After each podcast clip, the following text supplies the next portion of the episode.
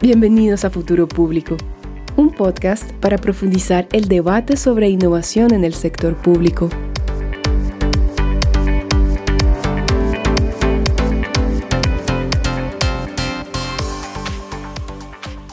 El rápido desarrollo tecnológico actual ofrece grandes oportunidades para transformar la manera en que el sector público interactúa con los ciudadanos y hace delivery de servicios públicos.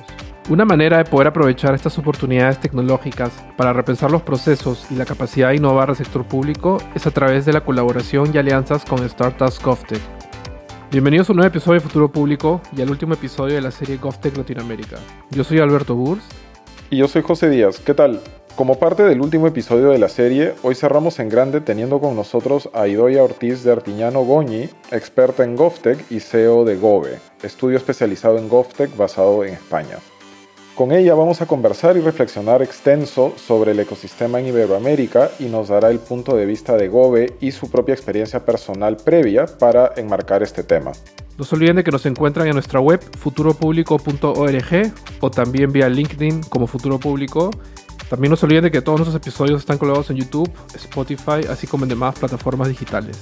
Bueno, y sin más preámbulo, le damos la bienvenida a Idoya Idoya, ¿cómo estás? Muchas gracias por estar con nosotros en Futuro Público. Estoy seguro de que las opiniones que vas a compartir ahora van a ser de utilidad e inspiración eh, para muchas personas y actores en el ecosistema. Muy bien, muchísimas gracias. Yo también encantada porque hace mucho que veía de vosotros y os veo por ahí, por todos lados, o sea que encantada de estar hoy aquí con vosotros. A ver, Idoya, cuéntanos un poco sobre ti y, y el rol que tienes en Gove. Pues eh, desde hace mucho o qué os cuento el, el, lo más cercano, ¿no? Lo más relacionado. Haznos, haznos el, el elevator pitch. El elevator pitch, bueno, malísima en elevator pitch, pero vamos. Eh, nada, os cuento un poquito. Yo vengo del tema de política pública, toda mi vida trabajando en temas de, de participación, transparencia, gobierno abierto, etcétera, cuando lo digital no era un tema o pensábamos que no era un tema, y luego fui, eh, fui transicionando a, la parte digital también en la parte de, gobierno. ¿no? Eh, al final yo soy de estas, que hay muchas, y creo que vosotros también lo sabéis, muchas personas que tienen vocación pública y no son funcionarios. Eh, y creo que eso es interesante, ¿no? Pues yo soy de ese, de ese grupo o tribu que llevo trabajando con las administraciones públicas desde fuera mucho tiempo y que creo que también podemos aportar nuevas visiones y, y, una lógica muy complementaria con la gente de dentro. Em, en el 2018 o algo así hice, algo así no, seguro, hice un MBA y ahí es en donde encontré este fascinante mundo del GovTech, era cuando en, bueno, pues en Estados Unidos, en donde hice mi MBA, ya, eh, pues ya era un mercado, en UK en Gran Bretaña, también en Londres, pues ya Public empezaba, que los conoceréis, no sé si habéis hablado con ellos, pero, pero realmente estaban empezando a hacer sus primeros pinitos. En Europa empezaba a, mm, escucharse el tema y en América Latina y en España, pues estábamos ahí algunos que empezábamos a reunirnos y empezar a hablar de esto para promoverlo. Y así, nada, estuve tres, eh, tres años y pico desde el Public Tech Lab, eh, pues promoviendo el ecosistema GovTech. Yo diría que en Europa y en América Latina sin querer, pero ya te digo que por, por más por conexiones personales de mis anteriores vidas profesionales que otra cosa. Y hace un añito, año y pico, ya pues la universidad se nos quedaba un poco pequeña, eh, queríamos seguir creciendo, veíamos que había una oportunidad muy importante y creamos Gobe. Entonces, Gobe, pues básicamente yo con, con perdonar, seis personas más, estamos, hemos creado esta, este estudio de innovación pública, GovTech, lo llamamos así, Em, y, nada, desde, hace año y pico, como digo, estamos pues ayudando a instituciones públicas pues a generar pues esas capacidades internas y procesos que necesitan para identificar, mm, eh, probar y escalar nuevas soluciones digitales y al mismo tiempo abriendo ese mercado de provees a nuevas soluciones y nuevas ideas que, mejoren el servicio público y al final del día eh, la que mejoren la vida de las personas, ¿no? de la ciudadanía. Gracias, Idoya. Bueno, nos lanzamos al, capaz a la primera eh, pregunta o la pregunta cero, en todo caso. Eh, GovTech, eh, múltiples definiciones, ¿cómo lo entendemos? ¿por, dónde, ¿Por dónde va, digamos, tu rollo con, con GovTech? Pues, pues muy buena pregunta, porque si no parece que estamos hablando todos de lo mismo y luego hablamos todos de cosas semejantes, obviamente, pero, pero tiene sus matices, ¿no? Nosotros estamos viendo, de hecho, que hay como dos tendencias muy importantes a día de hoy. Gente que entiende GovTech como esa nueva ecosistema de startups, scale-ups, pyme digital, que utilizando tecnologías y datos dan soluciones a los grandes retos de las administraciones públicas, pero hay mucha gente que empieza a utilizar GovTech para, em, para lógica de transformación digital en general, de gobierno digital en general. A nosotros nos sigue gustando la definición, la primera, porque hace énfasis en que primero son nuevos productos, pero son de nuevos solucionadores, innovadores y empresas pequeñas o nuevos proveedores digitales, que como sabéis es una triple complejidad cuando hablas de, trabajar con las administraciones públicas. Entonces nosotros como definición, entendemos definición GovTech y cuando digo nosotros es en Gov y el trabajo que hacemos como ese acercamiento de nuevas soluciones de nuevos proveedores digitales y lo entendemos así porque para nosotros la agenda va más allá de una relación entre una startup y la administración pública. Para nosotros este espacio de trabajo es un instrumento de transformación pública, porque creemos que eh, esas capacidades que se necesitan por parte de los gobiernos para identificar, probar y escalar nuevas soluciones de alguna forma se ejercitan trabajando con nuevos proveedores y si esos proveedores no son grandes que te lo dan llave en mano y que te lo hacen todo, pues te ayudan a, generar o a empezar a generar ese tipo de capacidades, ¿no? O sea, que nosotros tenemos una agenda detrás que, por la cual trabajamos con este tipo de definición. Además, ya más allá de la definición, nosotros hasta hoy, en estos cinco, casi cinco años que llevamos trabajando en el espacio GovTech, siempre hemos trabajado con un concepto GovTech abierto al modelo de negocio, o sea que nosotros lo que queremos es, o nuestro objetivo es acercar las soluciones que ya existen en el mercado, que ya tienen inercia, que ya tienen cierta eh, track o histórico de trabajo eh, en otro tipo de industrias, acercarlas a las administraciones, porque otra vez, y esto ya es filosofía del equipo de trabajo, no tanto que sea esto GovTech, eh, básicamente lo que nosotros vemos es que hay un problema porque las administraciones públicas no son capaces de acercar nuevas, o sea, o atraer e integrar nuevas soluciones que ya están en el mercado, ¿no? Por lo tanto, trabajamos con empresas de TRLs altos, con empresas que pueden estar trabajando con otras industrias o pueden trabajar solo con las administraciones públicas. Pero en esa lógica somos bastante amplios, pero siempre trabajando con empresas que, ya tienen su tracción. Perfecto, Idoya. Bueno, y ahí has, mencionado pues actores, eh, un, par de actores, ¿no? Está el gobierno, el Estado, las instituciones eh, eh, y está, digamos, las empresas, pero entendemos que el ecosistema es, es pues mucho más amplio que eso, ¿no? Que estos dos actores eh, que, que, son básicamente el B2G. Eh, ¿Quiénes son estos actores, eh, digamos, este, quiénes son estos actores, digamos, dentro del ecosistema que, que tú o, bueno, Gobe han, observado y, y, y, capaz, sobre todo, quiénes, quiénes faltan o quiénes necesitan, en todo caso, estar más presente dentro de este ecosistema? Y eso como primera pregunta, y capaz eh, una, una, pregunta adicional es eh, si es que existe en realidad un, diálogo eh, entre, estos, entre estos actores o una, digamos, o rutas de colaboración. Hablamos de una bidireccionalidad, una multidireccionalidad, capaz como para entender un poco cómo es esta dinámica. Vale, eh, sí, si te parece, te digo cuáles, en mi opinión, son los actores que tendrían que estar conformando un ecosistema GovTech y sí, claro. Eh, qué pasa en la realidad, ¿no? Que es un poco tu segunda pregunta, ¿no? ¿Qué es lo que falta? ¿Qué es lo que...? Eh, para, para nosotros, en nuestra opinión, eh, un ecosistema GovTech, de innovación GovTech, necesita el mismo tipo de, actores que necesitan otro tipo de ecosistemas de innovación, eh, que los puedes ver en, FinTech o en InsurTech, etc. Además, de hecho, esta, eh, pues esta definición o identificación de actores que yo hago del ecosistema es la identificación de actores que hace una Fiona Murray, por ejemplo, en el MIT eh, sobre los Innovation Driven Ecosystems. O sea, básicamente es, lo mismo, pero traído a, las administraciones públicas, al espacio GovTech, que básicamente son las startups y los gobiernos, obviamente, como clientes, las instituciones públicas, eh, las grandes corporaciones, los inversores, eh, los estas entidades de ayuda, acompañamiento, enlace, que son aceleradoras, incubadoras y universidades, ¿vale? Y en el centro, en el espacio GovTech, nosotros ponemos la ciudadanía. Entonces, a nivel del rol de, las corporaciones, para nosotros es fundamental y siempre es esta lógica esta, esta conversación de, bueno, estas pequeñas tienen que competir con las grandes. Bueno, sí, tienen que competir y es importante que compitan, pero también hay mucho espacio de colaboración.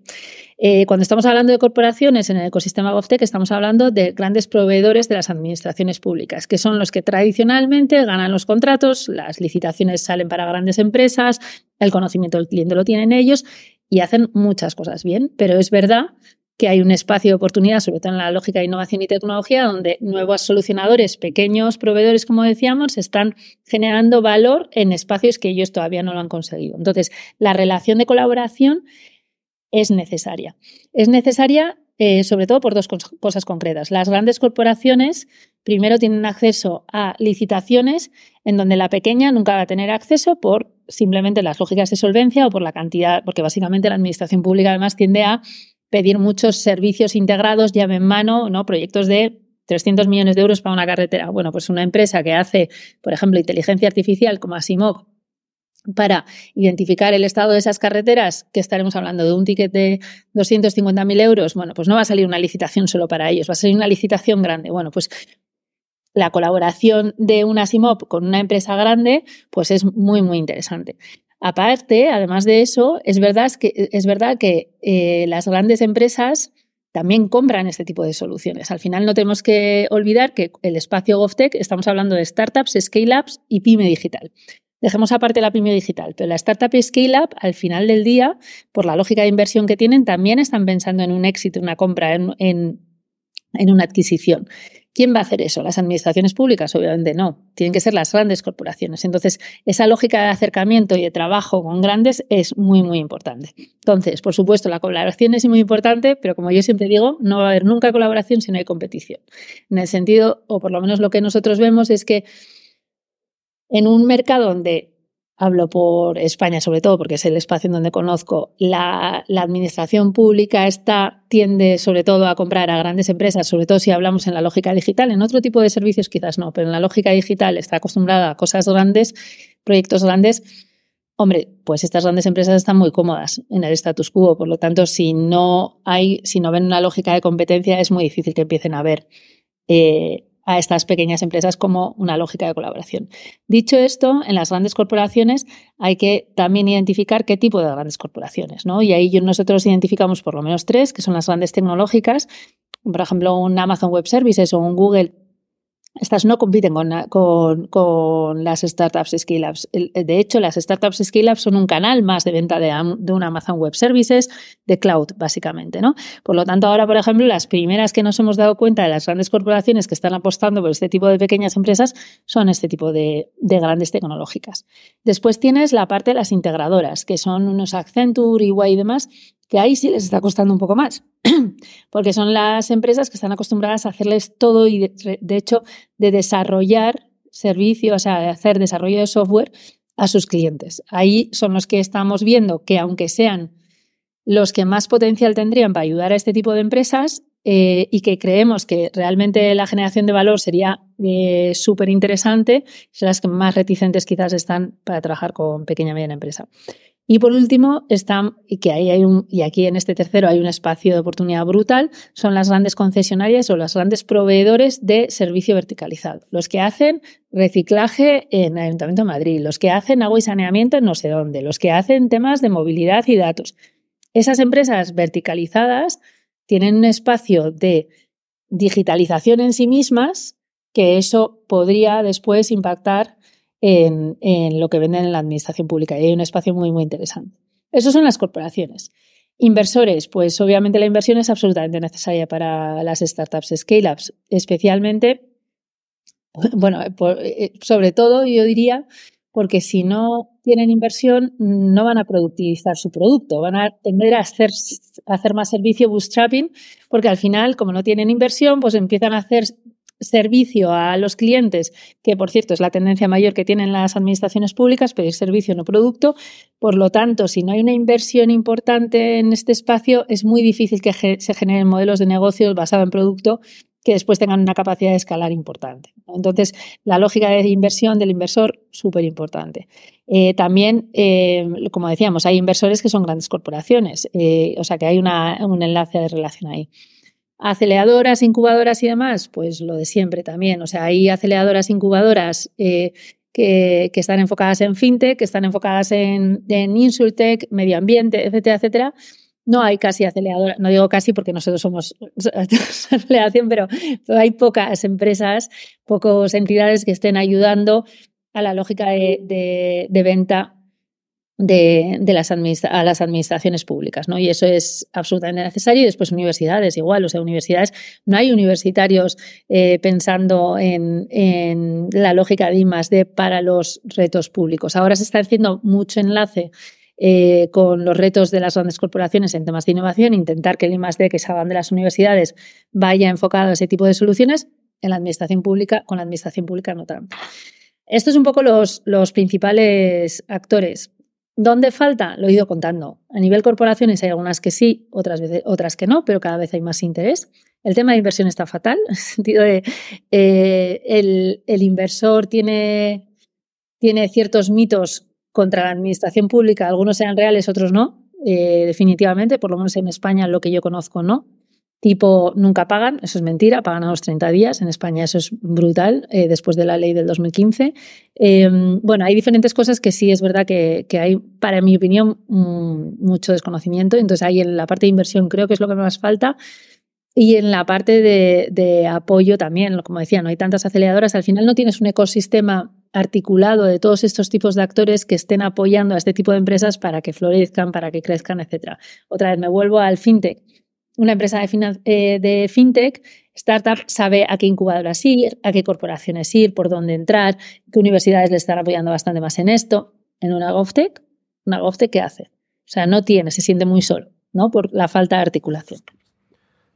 Genial, Idoia. Ahí, mil gracias por, la, por esta foto panorámica, ¿no? del ecosistema, del momento, el screenshot. Eh, Ahí, ahí me gustaría enfocarme un poco en el tema o en el lado de los habilitadores y probablemente más en el lado del sector público, ¿no? Ahí, mm, o sea, resonó totalmente conmigo cuando mencionaste que, claro, que el, gobierno, el sector público prefiere trabajar en estos grandes contratos con estos grandes proveedores ya conocidos, con renombre, con respaldo. Este, me gustó también, o, o totalmente también resonó conmigo el tema de esto de que les gusta trabajar con servicios, este, con servicios a medidas, eh, tener fábrica de software, hacer cosas este, como que súper costosas y, customized a su realidad y al final del día, claro, no están muy interesados en tener un producto como el que suele ofrecer un, una, startup software as a service, por ejemplo, ¿no? Parece ser no algo muy atractivo, pero a la misma vez tenemos casos de de organismos públicos que trabajan o que ya han empezado a trabajar con, startups de corte GovTech, ¿no? De repente mi, pregunta para ti sería, ¿cómo caracterizarías tú a estos clientes públicos que ya trabajan con GovTechs? Eh, básicamente, ¿qué crees que los vuelven habilitadores del, tema GovTech en sus, en sus regiones, en sus países? A ver, yo lo que he visto, oye, esto es, mm, o sea, en, mi corta experiencia en este espacio de que no hay demasiados ejemplos y demás, entonces no sé si tomarlo como, como una regla o, o, bueno, pero por lo menos de mi experiencia, tampoco cogerlo con pintas, pero a ver, nosotros lo que lo que vemos es que, eh, como decíamos, para nosotros el espacio GovTech es un espacio de transformación pública, ¿no? Entonces tienes que los habilitadores estos que comentas o estos champions de las instituciones públicas tienen que tener muy, muy claro que el tema de la tecnología o el espacio GovTech no es para conocer, quiero saber, quiero utilizar blockchain y, machine learning, ¿no? Un poco más. Eh, normalmente el tipo de habilitador con el que nosotros trabajamos, yo diría que tiene varias características comunes. La primera, la que digo, entienden muy bien lo que es la transformación pública y lo que es la transformación digital dentro de la transformación pública. Eso la tiene clarísima. Segundo, suelen ser gente de, no tanto de informática o del equipo de tecnología, como el, eh, gente del equipo de estrategia digital, que es muy diferente, ¿no? es gente que, eh, que le pagan y le ponen ahí para pensar a largo plazo en la lógica de digitalización. Todas las instituciones públicas que han requerido el servicio de GOBE o han sacado licitaciones en este espacio, desde luego han sido equipos, como digo, que, están pensando en un paso más allá. ¿vale? Entonces, eh, eso sería como, como las dos características de, estos habilitadores. Em, es gente que entiende que la digitalización de la administración pública está pasando a una siguiente fase. ¿Y cómo yo la describo esa siguiente fase? Más allá de la típica descripción de gobierno electrónico, gobierno tal, gobierno digital, gobierno inteligente, que está muy bien y yo es la primera que lo utilizo todos los días, eh, lo que yo sí que he empezado a entender, y otra vez, lo digo, o sea, no hay evidencia empírica, esto es mi experiencia y que cada uno lo entienda como quiera, pero lo que yo veo, por ejemplo, es que, por lo menos en España, ha habido muchísimo esfuerzo, inversión, dinero, y todavía lo hay en crear el core, o sea, que es la infraestructura, la interoperabilidad, la ciberseguridad, ese gobierno como plataforma, esos servicios comunes que tienen que servir, que una lógica transversal, que, que todo se integre, que todo funcione al mismo tiempo. ¿no? Entonces, había como mucho foco en eso. Claro, ahora yo creo que en la segunda, bueno, no, no sé si segunda, tercera, quinta, no sé, pero vamos, en la siguiente ola de digitalización de las administraciones públicas, vamos más a repensar el modelo de servicio, el modelo, el el modelo del servicio que se plantea desde las administraciones a la ciudadanía. ¿Qué es lo con lo que me refiero? Es digitalizar, por ejemplo, el Departamento de Medio Ambiente, cómo genera su servicio y cómo la digitalización le puede permitir qué funcionalidades existen en el mercado para eh, pues eso, desarrollar o proveer su servicio de medio ambiente de una manera más eficiente, generando más valor, etcétera, etcétera. Creo que en las administraciones los equipos normalmente están muy enfocados en lo del core y ahora hay esta nueva capa. Bueno, pues los habilitadores van a eso. Van a cómo podemos ayudar a los equipos de negocio a hacer mejor su trabajo. Y eso es complicadísimo porque estás metiéndote en la competencia del negocio de medio ambiente, el negocio de tal. Entonces es gente, los habilitadores que nosotros conocemos, gente que conoce, que no tiene competencia, pero que igualmente tiene que empujar desde dentro una lógica de digitalización de, la, de, su institución en general, ¿no? metiéndose en esa capa tan tan compleja en donde ellos no tienen tanto poder. Y por lo tanto, son gente con un carisma brutal y con un entendimiento de la institución brutal eh, y de, de, una lógica y un lenguaje y un, y un capital humano muy, muy importante. ¿no? Entonces, yo creo que eso serían como las características de los, de los habilitadores en este espacio GovTech que estamos viendo, que son los primeros que, que se están, que están entendiendo, eh, pues como digo, uno, GovTech como palanca de transformación pública, segundo, GovTech para esa nueva ola de digitalización del modelo de servicio y tercero, GovTech o su propio rol como unos habilitadores eh, en espacios en, donde les son ajenos, no tienen tanta competencia, son complejos, pero que igualmente empujan la digitalización de, toda la institución. Ahí, de hecho, em, bueno, hablamos y, ya, has descrito súper bien un poco estas, estas características em, de, de, los habilitadores en el sector público, em, pero precisamente mientras hablabas, yo estaba pensando como, ok, entonces eh, el reto, de hecho, para las startups, eh, para no sé si decir igual eh, la siguiente generación de startup, de startup GovTech o, o, en general, es pasar de ser prestadores de soluciones, digamos, aisladas, puntualizadas, etcétera, a capaz una prestación de, de, soluciones como mucho más holística, hablamos ya de como, pues que integren una cadena de valor, digamos, Em, em, hacia dentro y fuera de, digamos, del, del, gobierno, eh, por un lado, y por el otro, como eh, mencionabas, que, ya se meten un poco al core del negocio, ¿no? Que, eso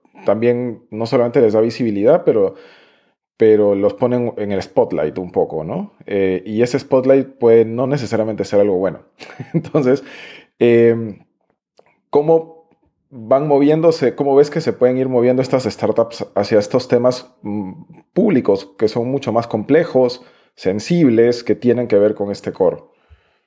Eh, no lo sé. Eh, es que yo desmitifico mucho la diferenciación del espacio de gobierno y las necesidades de las administraciones públicas con, el resto de, espacios, ¿no? Eh, o sea, a tu primera pregunta, a ver, si tú quieres escalar, si eres una startup scale-up y quieres escalar, puedes escalar de dos maneras. Generando, generando un producto específico y, yendo a muchos más clientes y escalando por clientes, o generando un, digamos, adicionalidades o complementos a tu producto, funcionalidades, vamos a decir, en las que generas más valor, por lo tanto, eh, cobras más, eh, obviamente, eh, en el mismo tipo de clientes. ¿no? A mí, yo conozco startups que lo que hacen es, bueno, ayudar en los procesos, en, todo el proceso, en procesos específicos, pero están muy, muy especializados en este tipo de procesos. Una startup, o sea, un producto digital es un producto digital. Y, ese producto digital eh, creo que al final del día eh, es acotado por propia, o sea, por propia definición. Em, lo que creo que es más interesante es pensar cómo tienes que tener el core para intentar eh, pues integrar ese tipo de soluciones más específicas que generan un valor específico en tu, eh, en tu infraestructura digital y sobre todo en tu cadena de valor o tu, o tu proceso de servicio, lo que quieras. Em, no, sé, no sé si va por ahí tu pregunta. No, yo, no, yo no veo em, empresas GovTech que vayan a hacer de todo y al final estén vendiendo proyectos de 30 millones de euros por, mm, como un Accenture, porque entonces perderían un poco la lógica de, producto. Igual son 30 millones vendiendo tu producto, pero es tu mm. producto. Eh, eh, no sé, yo en ese sentido no, bueno, no sé si he entendido la pregunta, pero vamos, yo, yo lo plantearía más, más así. Y la segunda pregunta, no me acuerdo mucho qué era. Es eh, sobre cómo estas o sea, cómo las startups van ingresando un poco a, atacar estos problemas públicos que son mucho más complejos, sensibles, que tienen que ver con el core de, eh, digamos, el negocio público, ¿no? Em, em, ¿Qué es lo que mencionabas? ¿Cómo ves estas, eh, o sea, cómo ves que estas startups pueden colaborar con esto, ¿no? Pueden como, pues empezar a apoyar al, al sector público en, esta, en estos retos. O sea, creo que el tema core lo puedes entender de dos maneras. Cuando yo me, refería al core antes era más a la lógica de, si tú tienes en, la idea de gobierno como plataforma, hay ciertas lógicas de infraestructura, de, capas que, son las que después te van a permitir generar otra capa de valor digital, ¿no? O sea, que si estamos haciendo en temas de identidad digital o en temas de, eh, temas de pagos, eh, temas de interoperabilidad de datos, etcétera, etcétera en donde eso es una parte core, entendido. A mí, sinceramente, a nivel de, startups, scale-ups, eh, no me importa tanto si la startup o scale-up entra en ese core o no. Lo que me parece más importante es que ese core esté totalmente controlado por, por el Estado, por la administración pública. Y entonces, si es una lógica digital controlada por la administración lo desarrollen ellos, lo desarrollen otros, pero si lo desarrollan otros tienen que tener unos estándares y unos APIs claros establecidos por la institución para que después, si funciona, no evitar el login típico de contratos y demás, pues es así, en ese core. A mí lo que me parece que hay muchísima más flexibilidad es en la capa eh, más externa, en tanto en cuanto tú tengas ese core, esos estándares ya creados. El otro core que tú estás hablando es el core más de, esa lógica de vertical más, más, específica de lógicas de gobierno. Y, en esas lógicas de gobierno, o sea, yo ahí veo, si estamos hablando de temas de, seguridad, pues que instituciones públicas tienen el nivel de seguridad eh, o sea, quizás son más garantistas eh, que otro tipo de, instituciones eh, y es verdad que en esa lógica, la, startup scale-up que quiera jugar a, ese mercado de temas de seguridad y demás, pues tiene que llevar una serie de, estándares que les va a exigir el, gobierno de turno, ¿no? Y sobre todo, y cada vez más, y afortunadamente, esos estándares son más globales, en el caso europeo, europeo, pero en general, unos protocolos que, que tienden a, ser más estandarizados, ¿no? Entonces, es simplemente cuidarlos y sobre, más que cuidarlos, eh, responder a ellos. Cuando respondes lo del core, eh, sí, o sea, me parece súper acertado, ¿no? Porque precisamente mi pregunta iba más sobre el segundo ejemplo de core. Yo estaba pensando tipo en regulation tech, en integrity tech, etcétera, que ya son pues temas mucho más complejos dentro del, dentro del Estado, ¿no? Que, que además requieren pues el politics, ¿no? Este, el impulso del politics para, para poder este, es que yo no, yo no creo que sean eh, más complejos y, que requieran tanto politics. Mira, eh, si te das cuenta, o sea, tú al final, si, entras en temas hiperregulados, eh, está ya, la regulación está ya. O sea, no es que puedas entrar.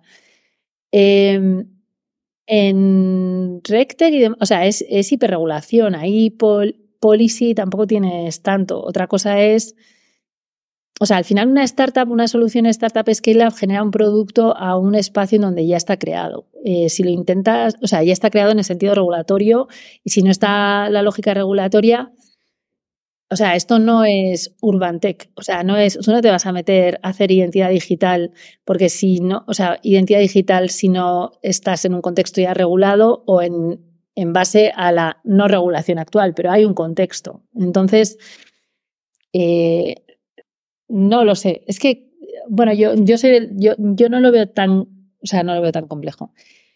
Em, no sé si hay esa capa de complejidad eh, por trabajar con las administraciones públicas. Es más administrativa que, que, tecnológica y te diría hasta política. ¿Qué te parece si, si lo planteamos de esta manera? La parte core, o sea, básicamente son, está más regulada, eh, hay mayor sensibilidad política Em, entonces, básicamente, o sea, tienen que, uno, es obviamente esa lógica de regulación, plantearla muy bien y tener muy claro que al final el diseño de producto eh, o servicio que están planteando, al final el, último usuario es la ciudadanía y que por eso tienen que tener eh, espacio, o sea, tienen que tener en cuenta ciertos temas que no, tienen que contar quizás otros, ¿no? Eh, normalmente cuando tú eliges y haces un producto usuario específico Em, puedes elegir el usuario, o sea, si estás haciendo una definición de producto, un tipo de usuario específico, si estás haciendo un desarrollo de producto para la administración pública, tú no puedes elegir el tipo de usuario. O sea, eso te quiere, eso, eso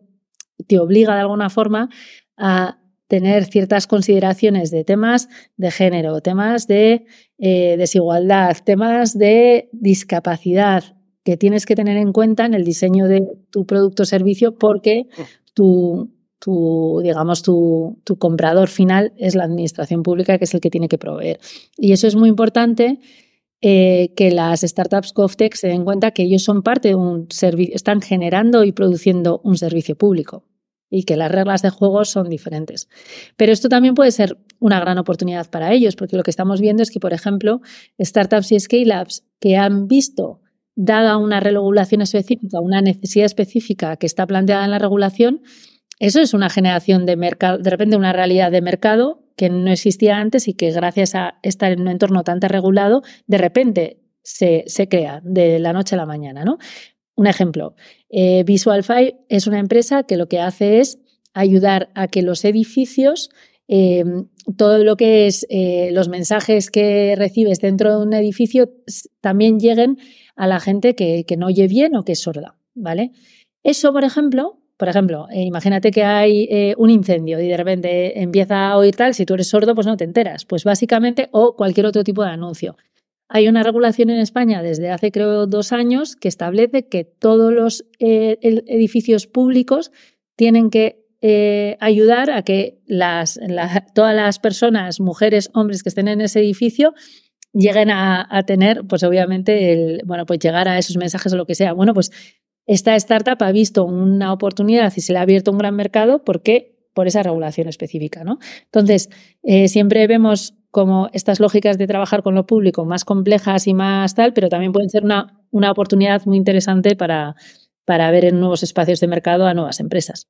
Genial, Idoia. Ahí me gustaría pasar un poco al tema del financiamiento de las startups o, las rutas de financiamiento que las GovTech eh, suelen, suelen utilizar o transitar, ¿no? Eh, hemos hablado ya como con varias startups de Latinoamérica, eh, de varios países, y más o menos, pues, no sé si es una presunción eh, correcta, pero me queda, no sé si es válido decir que se distingue de lo que uno suele pensar tradicionalmente del tipo, el formato Silicon Valley, no sé.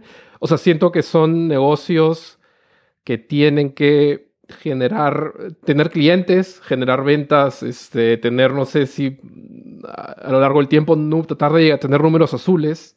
No estamos hablando de, qué sé yo, Uber o Airbnb que pueden tener este, billones detrás y pueden estar trabajando en rojo por años. No sé si, si desde tu punto de vista crees que hay una particularidad a cómo las GovTech se financian en nuestro contexto latinoamericano o te parece que siguen las reglas tradicionales del juego. Este. Bueno, yo creo que hay, no, no, sé si en lo, bueno, latinoamericano, en España creo que también pasa, ¿no? Hay un tema inicial de base, es que el inversor no conoce en el, el mercado, lo que comentábamos antes, no conoce el mercado B2G y además no confía. Ya está. O sea, cuando, porque al final tú cuando estás eh, invirtiendo en empresas que todavía tienen números rojos, que están iniciando y demás, tienes que confiar que esa empresa pueda crecer. Si tú en el mercado que trabaja esa empresa no conoces, o sea, no conoces ese mercado y además no te fías un pelo, pues es difícil que te que te inviertan nada hasta que efectivamente tengas números, números eh, azules que ahí te invierte todo el mundo, ¿no? Porque es, bueno, todo el mundo sí hay oportunidad, pero, pero en el sentido de que, bueno, ya, ya, ya se ve que hay cierta atracción, ¿no? Entonces, bueno, eso es una, eso es una realidad, es una realidad que no solo es de América Latina, eh, y sí, creo que hay que hacer muchísima, muchísima, muchísima evangelización eh, con, con, con, lo que son los fondos de inversión. Eh, yo ahí puntualizaría dos cosas. Uno, por ejemplo, una de las cosas que a mí me llama mucha la atención es que los fondos de inversión de impacto no miren con otros ojos a GovTech. ¿Por qué?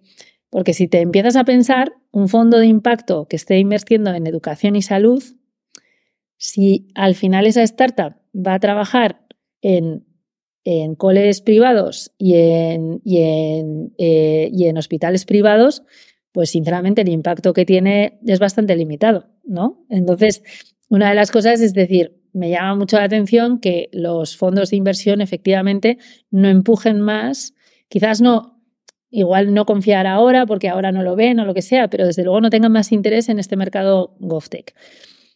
Mi hipótesis, y solo es una hipótesis, es que al final los fondos de inversión, también los de impacto, son personas. Normalmente las personas que trabajan en un fondo de inversión de impacto vienen de la parte privada de inversión, de finanzas, por mucho que tengan mucho vocación de impacto y demás. Por lo tanto, también vienen de espacios en donde lo público o no existe o no interesa o no da ningún tipo de, de, confianza, ¿no? Entonces creo que es parte de eso. Y después la otra eh, espacio de, no sé, de conversación que creo que hay en este tema de inversión es que Siempre hablamos de inversión, como son startups scale-ups, de fondos de capital riesgo, pero quizás el fondo de capital riesgo no sea el mejor vehículo de inversión para una startup of tech. Y esto lo digo porque al final un fondo de inversión, que entiendo que la, la, lógica es la misma, sé que en Estados Unidos, en España también, y creo que en América Latina también, al final tienes cinco años de inversión y cinco años de desinversión más dos de, de prórroga, ¿no? Entonces al final estás planteando unas lógicas de inversión-desinversión que quizás la lógica de inversión sea un poquitín más larga, necesites de desinversión, perdón, necesites un poquito más que otro tipo de industrias, que esto pasa también en otras muchas eh, industrias, no, no solo es la de GovTech. Entonces también creo que cuando hablamos de inversión, eh, a mí, por ejemplo, una de las, eh, lo que me planteaban es que sí hay fondos de inversión que invierten en esto, que son los pocos, pero los hay pero también empieza, y, empieza a haber bastante family offices, por ejemplo, ¿no? que no tienen estas lógicas de inversión tan estructurada, de tiempos de salida y entrada de la inversión y que pueden ser interesantes también para las startups.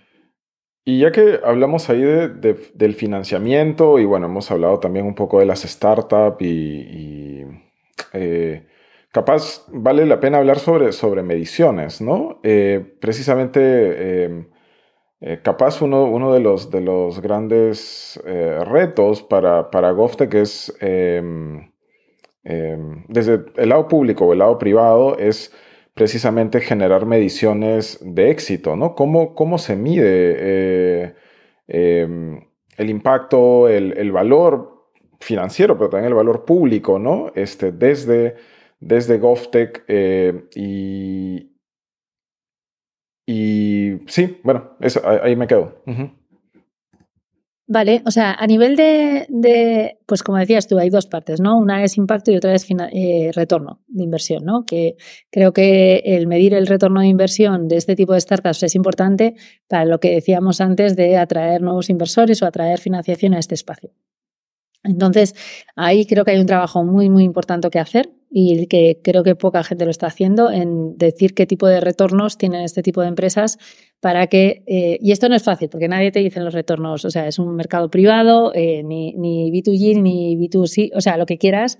B2B eh, tampoco es fácil encontrar las lógicas de retorno en nada, ¿no? Pero, pero bueno, sí que creo que, que daría más confianza al mercado y daría más confianza al inversor si efectivamente pudiésemos medir y transparentar el retorno de inversión de este tipo de empresas. Esa es la primera. A nivel de impacto, eh, pues como todo, tú mides y mides, o sea, en el sentido de que eh, desafortunadamente es un entorno, es un cliente que no suele medir mucho, que es la administración pública, por lo menos otra vez desde mi visión española.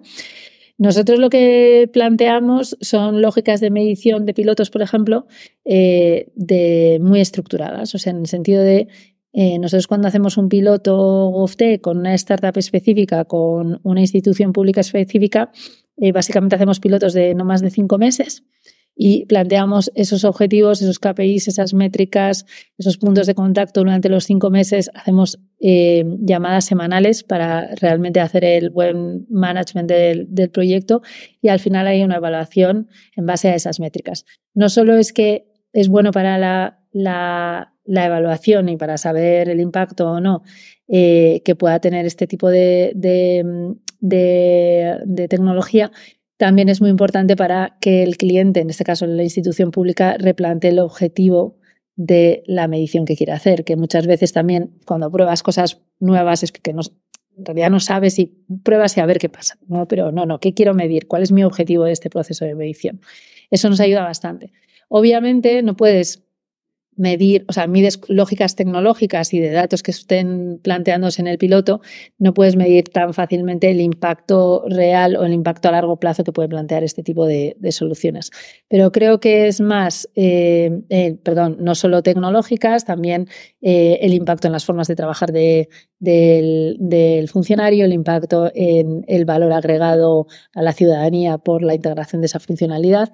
Em, yo no veo tan complejo la lógica de medición, lo que veo complejo siempre es generar una, un proceso de medición en sí mismo porque no es lo habitual. En los, en los equipos muchas veces no hay capacidad para hacerlo. Genial, Idoia. Ahí, un poco acercándonos a la parte final, me gustaría preguntarte y que nos cuentes cuáles piensas tú que son los puntos en agenda que deberíamos tener como prioridades o que el ecosistema GovTech debería tener como prioridades, ¿no? Tanto del lado de las startups o del lado de lo público o actores de otro tipo. No sé si tienes algunos así a grandes rasgos. Sí, seguro. O sea, el primero, eh, sector público eh, que, que, visibilice su interés por este espacio. O sea, porque eso es, al final es como creas mercado es visibilizar que efectivamente tienes interés y obviamente generar esos canales específicos para que esta relación se genere, ¿no? Pero sobre todo, eh, dejémoslo de generar los canales que es más complejo para dentro de un rato, pero por lo menos visibilizar el interés, ¿no? De conocer este tipo de soluciones, de probar este tipo de soluciones y a partir de eso todo lo demás se va a mover.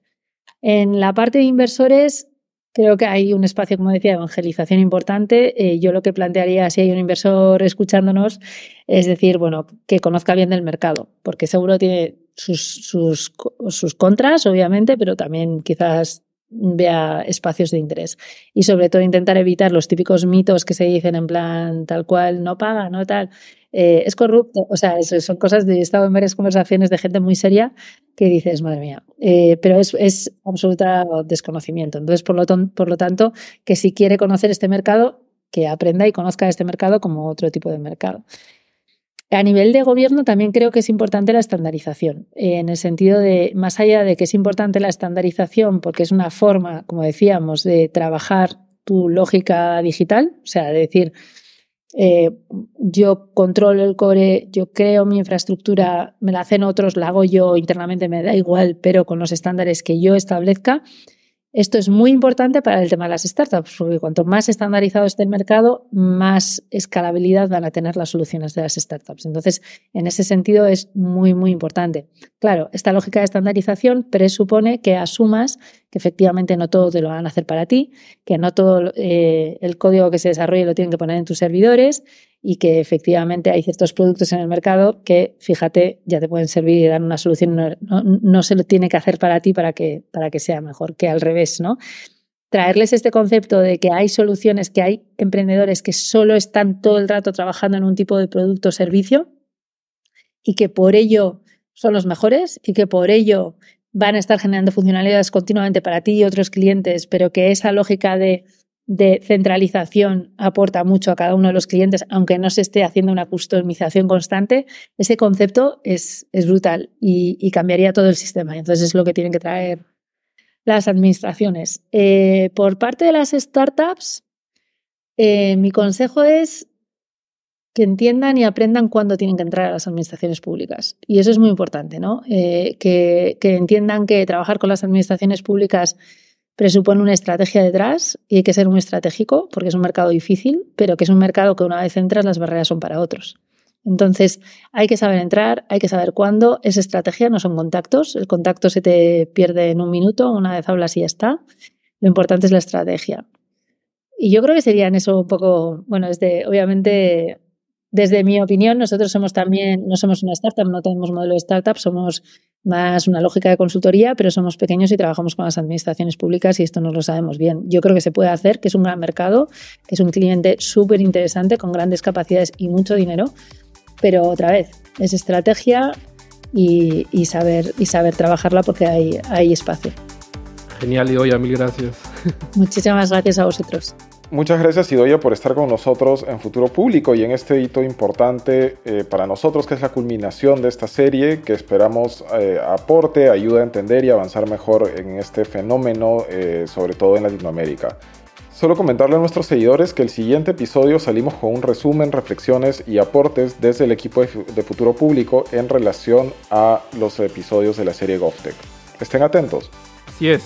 Y no se olviden de que nos pueden contactar siempre vía nuestra página web futuropublico.org o a través de LinkedIn como Futuro Público. También recuerden que todos los episodios están, están colgados en YouTube, Spotify, así como en demás plataformas digitales. Y bueno, con eso ya concluiríamos el episodio de hoy. Gracias por escucharnos hasta este punto y nada, cuídense, un abrazo fuerte. Chao. Gracias a todos, chao.